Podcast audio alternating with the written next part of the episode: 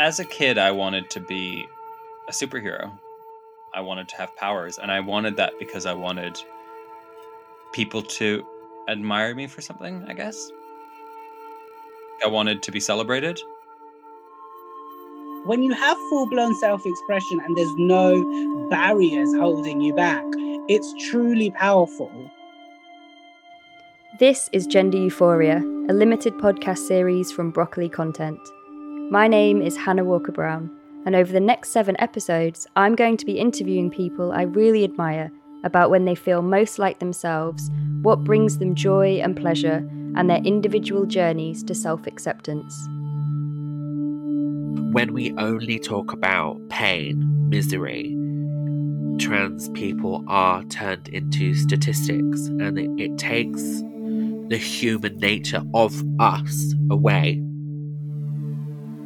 Being yourself is radical. It's an act of defiance in itself, just allowing yourself to live authentically. In this episode, I'm talking to Tanya. My name is Tanya Compas. My pronouns are she, her. I am the founder of Exist Loudly, which is an organisation that centres joy and community for queer black young people. And I also do bits on social media to kind of use my platform to talk about everything from identity to mental health to joy. I think a lot of focus is joy, to be fair. Yeah, sharing the bits in my life that bring me joy.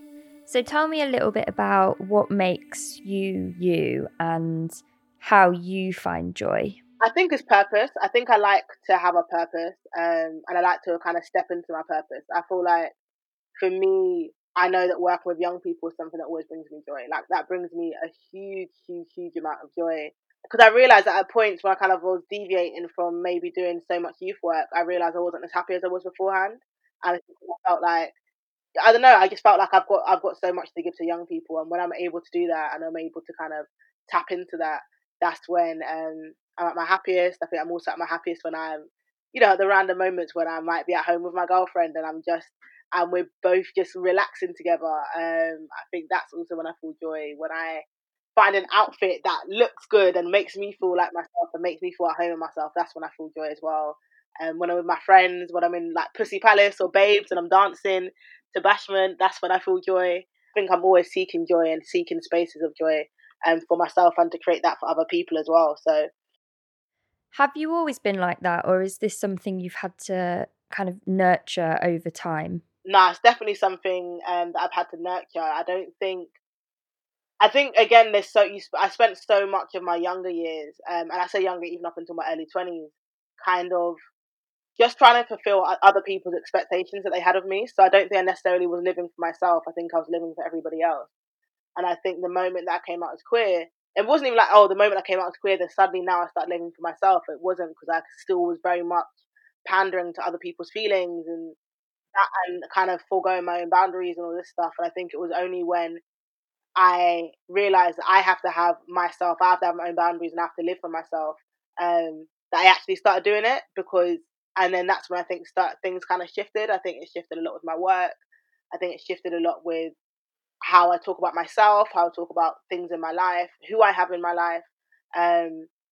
But yeah, it's definitely something that I've learned. It's by no means something that I have woke up suddenly and kind of decided, hey, yeah, this is what I'm doing. Like, I'm also in therapy, you know what I mean? And my therapist helps me to work around and work out what my feelings are and work out just everything. And I think particularly therapy has really helped me to figure out exactly what our purpose is and how I can step into my purpose and go, you know, and go towards that and seek joy while still having boundaries and while still having keeping myself stable as well.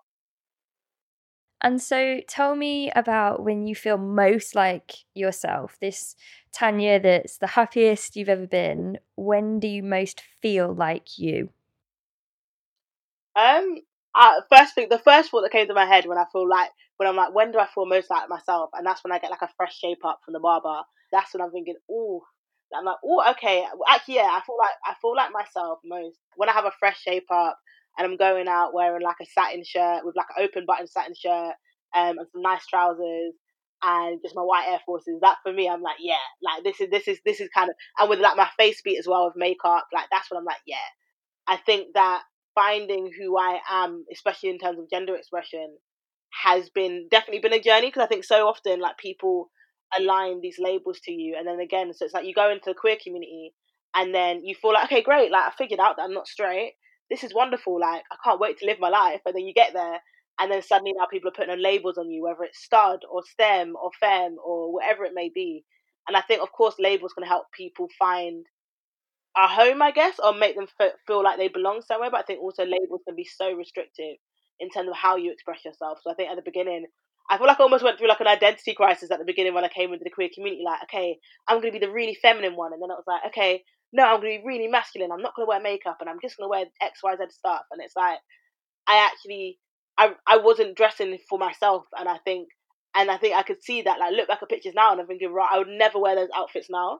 And I think that even with me, where I say, you know, I'm a masculine presenting woman, that for me was the closest way, like the closest label, I guess, that enabled me to feel seen, because it wasn't a stud, it wasn't a STEM, whatever it may be. But I think also with that label, there's, you know, people who feel like they're the most masculine presenting, like women in this whatever in the community, like look and be like, how can I be masculine presenting when I wear makeup, or I may wear like women's clothes sometimes, or whatever it may be. So I think there's, again, it's always conditions with all of these things. So I think for me, like I've got like a tattoo on my chest that says, some days I feel like water, and it's kind of like water exists in so many different forms, whether it's ice or mist or water or whatever it may be. And I feel like I am the same. Like I feel like I exist in many forms, and I give myself space to do so. And I think that I am kind of learning to just step away from the need to assign a label to myself, but also I think to be aware and reflect as to whether or not these labels are restricting me in terms of how I express myself, whether it's my mannerisms, whether it's how I dress, whether it's what I talk about, and kind of check myself. I think when I realise that I'm no longer doing something for myself and I'm doing something for a label. And I think that's something that a lot of people have to take into account as well, because it's so easy to, you know, want to just be what people expect of you, as opposed to actually find out what it exactly is that you want for yourself. And I think that's why I think I'm so happy now, because I think especially over lockdown, you have a lot of time sitting with yourself, sitting with your body, sitting with, you know, like I played around with clothes. I feel like I played dress up with myself, like playing around with makeup, playing around with my hair, like in terms of different hair colours, different styles that I've been doing. I've realised these are things that kind of have helped me find a lot of joy and feel a lot of happiness in myself, is just giving myself the permission to just be. I absolutely love that idea of water and flow and kind of being able to adapt and shift and kind of not be restricted in any form. And also that, you know, the way you dress is assigned to your mood, like however you're feeling, it's kind of an expression of that. Because I think, you know, what else should how you dress be pegged on? And I think in society people like to put people in boxes. Boxes and labels bring people comfort, whether comfort in the sense of people feeling like they know you. I think that people can find comfort again in just being like, cool, yeah, I am just this person, and I'm just going to be, you know, fulfill this expectation of me. Because I think when you dare to kind of step out of that, that's when things can get hard. Like I don't think stepping out and, you know, stepping outside of like the stereotypical view of what a woman quote unquote should be, or what a man should be, let alone when you are trans or non-binary, you are kind of putting a massive middle finger up to society in terms of what people's expectations are of you. But with that can come violence, it can come a lot of abuse, it can, like, even being like a masculine presenting woman, me wearing men's clothing and stuff, I've had men threaten to beat me up and stuff beforehand because they look at me and they think that I'm a man, or that I want to be treated like a man because of the clothing that I'm wearing. I'm like, it's got nothing to do with that. And I think the same way you look at people who are gender non-conforming, and how gender non-conformity makes people feel so uncomfortable to the point where it makes them uncomfortable because, again, it goes against the societal norms. And because of that, again, it can put people right, like, at risk of violence. And I think that is, it can, whether it's verbal or physical or whatever it may be, it is violence. And I think there's so much that needs to be changed, I think, in society to make it safe for everybody to be able to fully express themselves, which is why I always say, kind of like, sometimes people can only express themselves in their 4-bedroom walls, and that's okay, because at least you can still find that small period of solace to remind yourself of who you are even if it, and it doesn't make you any less of person or who you are if you have to go out into the world and assimilate to what this the expectations are of you, because we always have to choose our safety first and foremost. And I think that's so important to have these spaces, not just kind of literal spaces, but, you know, in the work you do, you're creating a physical space, but you're also holding space for someone else, space where they can be vulnerable, where it's safe to express themselves, where it's safe to say who they are and how they're feeling. And I wanted to ask you, does that drive to hold space, to create space, come from perhaps there not being spaces for you during your formative years? Like, I've always been part of something. Like, when I was younger, I played football for years. So that was my community, was my football. And then I went to college, and our football team folded. So we went to college, and when I was in college, I started dancing, and my dance was my community. And I think when I went to university, I didn't necessarily have that. Like, of course, I had friends and blah, blah, blah and all that stuff, but I never necessarily had a space where I felt like I truly belonged as myself.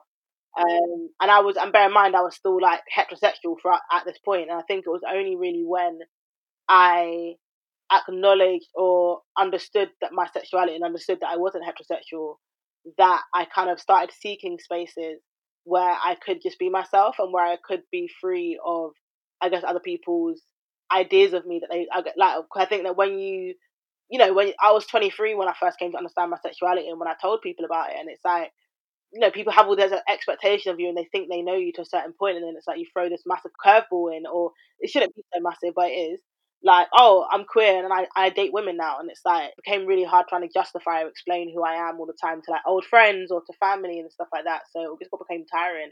And then I kind of sought out spaces, obviously, with queer Black people, because I think that there's this assumption that you come out as queer and then suddenly you want to go to GAY and Heaven and like dance to ABBA and all this stuff. And it's like, actually, I still want to dance to Bashman. I still want to dance like to whatever it may be. And I want to do so around Black people. I don't want to have to give up my access to the Black community by virtue of me being queer, which is why I sought out Black queer spaces or spaces that centre like Black queer and POC people. So that's where like Babes was the first night I went to, and that was obviously that was incredible. That for me, stepping into a place of all Black people, of all people that were queer, and I was like, wow, like that shifted things for me. And I think the same thing with Pussy Palace. It was a space where I made friends, and a space where I felt like I belonged, where I could walk around in a club. You know, my experience as a youth worker has been creating spaces. Like, I've been a youth worker for the past 6-7 years now, so for me it has been creating spaces for young people, particularly young Black women. And again, it was like, I want to be able to do this for young people, but more specifically for young queer Black people, because I know that, you know, coming out at 23 meant that I could access club nights and I could do so, you know, safely, and I had money and da-da-da. Whereas for a lot of these younger people who can't access club nights yet, or maybe don't want to access club nights yet. And I was just like, cool, let me just start creating something for young people, like for young queer Black people. And I knew what the importance was, but I've really, truly seen the importance of it, I think. We deserve spaces where we can just exist and where you don't have to second guess yourself in terms of, are you being too outrightly like queer? Are you being too... Is your Blackness making other people feel uncomfortable in the space?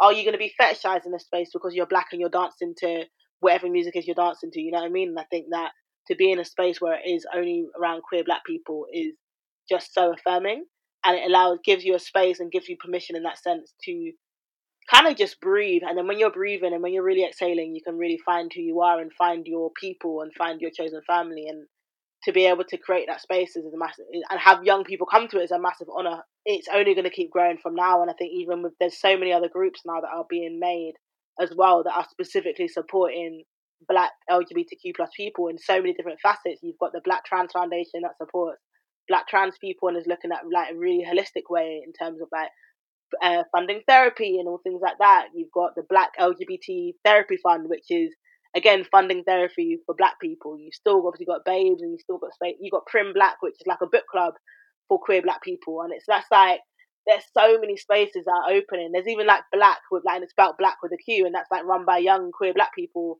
and they've created a space for themselves. And I think that it's so amazing because we're all seeking space at the end of the day. We're all seeking community. We're all seeking spaces that allow us to just be ourselves.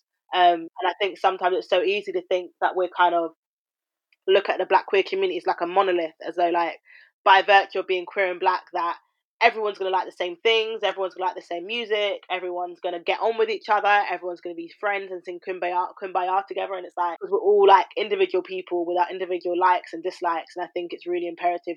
Like we need and we deserve to have a multitude of spaces that allow people to kind of figure out who they are and figure out which spaces make them feel like themselves. And for some people that maybe exists loudly, for some people that's not. And that is the beauty of having choice and having options. We shouldn't have to, you know, there shouldn't be only one choice of space that we can go to. I think our community deserve, and like queer Black people in general deserve, to have so many options. And you know, you can be as specific as you want with it. Like as I said, you can create a group for like you can create a group for Black trans people who are of African heritage specifically. Like if you wanted to, like you could, and then you'll find people that align with that thought process and will come together, and then you'll create something powerful amongst yourselves. And I think that's really, I think it's really just important for people to know that there are spaces for them, but also know that they are also able to create their own spaces. And just because another space exists doesn't mean that they're not allowed to create one as well. So I think it is. I think we are in, even just in times right now, I think we are in a really exciting time just to kind of see the more spaces that get created and unapologetically for queer Black people, and how that can impact our community as a whole.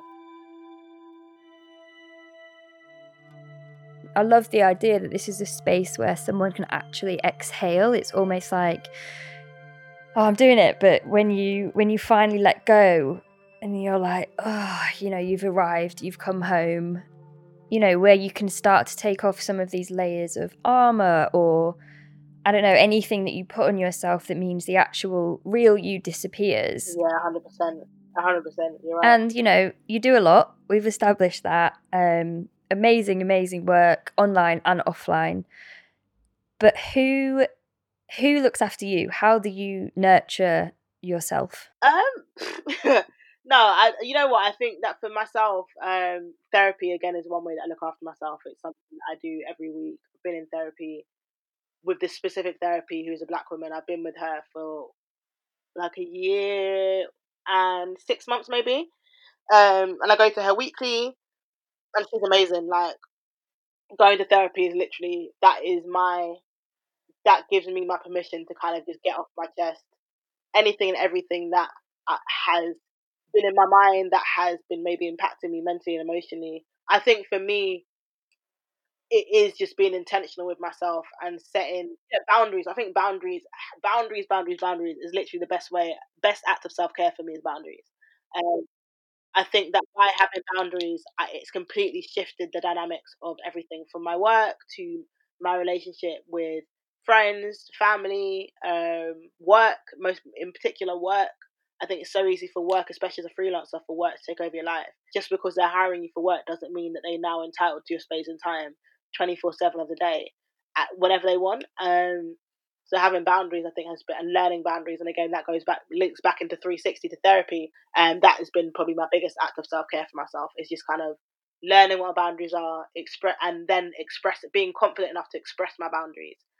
We've been taught for so long that, you know, you should take every opportunity that comes your way. You always have to say yes. And I think it's only recently this kind of dialogue of, you know, how saying no is actually essential for, you know, your mental health to live a balanced life. And I think especially if you work in a creative industry, and I think actually there's great power in choosing yourself in the same way that you would have previously chosen a job, you know, answering that email at midnight or putting someone else's project at the detriment of your mental health. And that's not to say that, you know, you don't just do anything, but it's actually kind of acknowledging that part of having a successful career is actually the successful self-care, in inverted commas, that goes on behind the scenes that allows you to do that. 100%. Like I think there's this idea. I think saying no is sometimes saying yes to yourself by virtue of saying no, because I think people, as you said, especially if you are a woman, people expect you to consistently be of servitude to others, and it's something that's ingrained from, like, you know, back in the day. Like it's been going on for years. So I think especially for myself as a youth worker, where people see that I'm a youth worker, but like, okay, cool, Tanya helps people. Like, and I used to get people DMing me like trauma all the time. Like, I'd be sitting in bed on a Saturday, I could be having a great day, and suddenly I'll get a DM full of really traumatic shit. And there's no trigger warning, there's no asking, there's no hey, is it okay if I share this? There's nothing at all. It's just offloaded into my DMs. So because of that, and that was affecting me so much. I think at one point I felt like I had to be there for everybody because I am youth work and I care. But then that was always a detriment to myself because it would have, there was no boundaries with it, which is why for me, I turn off my DMs to people that I don't follow.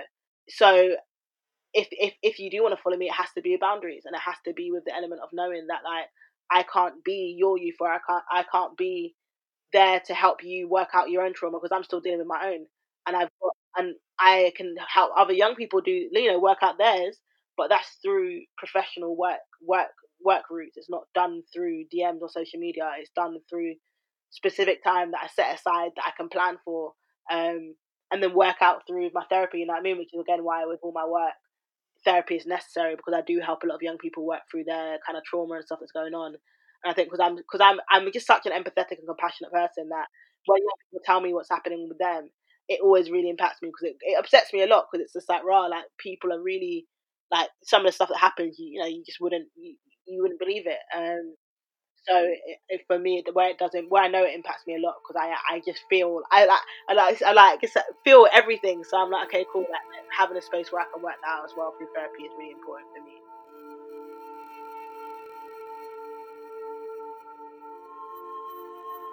And so, coming to this idea of gender euphoria, which is kind of why we put all these conversations together. This idea of finding pleasure or joy in your body, in your identity, what sort of comes to mind when I say that? Is there any specific moments you can recall where you felt really euphoric within yourself? When I feel euphoric in myself, I think it's actually when I'm naked. I'm not going to lie. I think that my body is something that I have went through periods of really struggling with in terms of self-confidence and stuff. I never used to have sex with the lights on. This is when I used to sleep with men, which is why it's a massive difference. But I never used to have sex with lights on. I used to or sometimes I wouldn't even take all my clothes off because I just was so self-conscious about my body and how that was being perceived. And I just felt so bad about myself. And then it went to, I went from that scale to then being gymming so much and doing all these stupid diets and stuff. And I got really, really slim. And again, I was never happy. You're brought up to kind of believe that being bigger or being fat or being overweight, whatever it may be, is inherently something that is bad and that is undesirable and all this stuff. And I think for me, learning kind of I think choosing exercise as a means to make me happy and to make me feel stable as opposed to as a means to lose weight has really shifted my thinking and also inherently shifted the way that I look at my body. I love being naked. I think for me, I feel really euphoric when I put on when I'm putting on my body butter and stuff, and I do it I stand in front of a mirror and I look at myself all the time. I look at myself and I put my thing and I really take my time with it. My girlfriend always laughs because she was it's really it's your own little ceremony for yourself, and it is. It really is. It really all my lumps, my bumps, and everything, and all my jiggles and everything that is something that I am so. I don't know. I would say I'm so thankful for. I think I never thought I'd be this happy. Being the size that I am, and because I always was kind of seeking to be smaller because I thought that that's what women had to do, or that's what was desirable by cishet men. And it's for me, being my size and also having a partner that's my size, I think is really beautiful. I actually love it. I think having a body next to yours that mirrors and is very similar to that of your own is just really, really beautiful. And I think it times like that, I think it is when I'm kind of stripped down outside of my clothes that I do feel most euphoric in myself and my gender, because I think that I spent so many years hating my body that to now actually actively choose to love it and actually live it and know that and kind of through exercising, through running, through going to my bike rides, when I literally feel like a child when I'm riding my bike, and I feel like my childhood self. And I think it's something that I lost. And I think when I bike ride, I really feel like myself. I think that's when I feel really, really euphoric, because I'm yeah, this is me.